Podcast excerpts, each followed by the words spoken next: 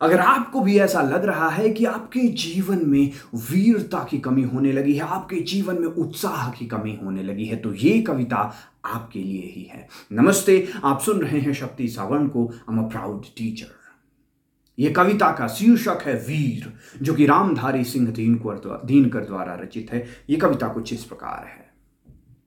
सच है, विपत्ति जब आती है, कायर को ही दहलाती है। सूरमा नहीं विचलित होते, क्षण एक नहीं धीरज खोते। विघ्नों को गले लगाते हैं, कांटों में राह बनाते हैं। मुँह से न कभी उफ कहते हैं, संकट का चरण न कहते हैं। जो आ पड़ता है, सब सहते हैं। उद्योग निहत, निरत नित रहते हैं। शूलों का मूल नसाते हैं, बढ़ खुद विपत्ति पर छाते हैं।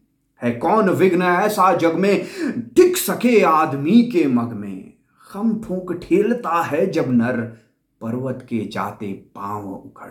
मानव जब ज़ोर लगाता है, पत्थर पानी बन जाता है। गुण बड़े एक से एक प्रखर हैं छिपे मानवों के भीतर। मेहंदी में जैसी लाली हो, वर्तिका बीच उजियाली हो। बत्ती जो नहीं जलाता है, रोशनी नहीं बह पाता है।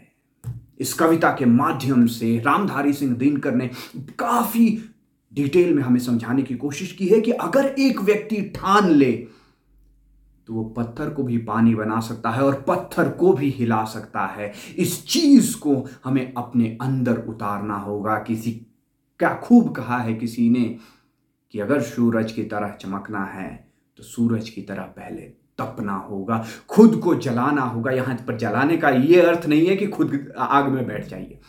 यहाँ जलाने का अर्थ है खुद को तपाइए, खुद को मेहनत, जितनी मेहनत आप कर सकते हैं, उतनी मेहनत करने का प्रयास कीजिए। तभी आप वीरता, उत्साह की तरफ़ आगे बढ़ने लगते हैं। आप सुन रहे थे इंस्पायर्ड जीवन पोएट्री एक कविता आपके उत्साह के नमस्ते। अगले मिलते हैं अगले वीडियो में। तब तक के लिए कीप स्माइलिंग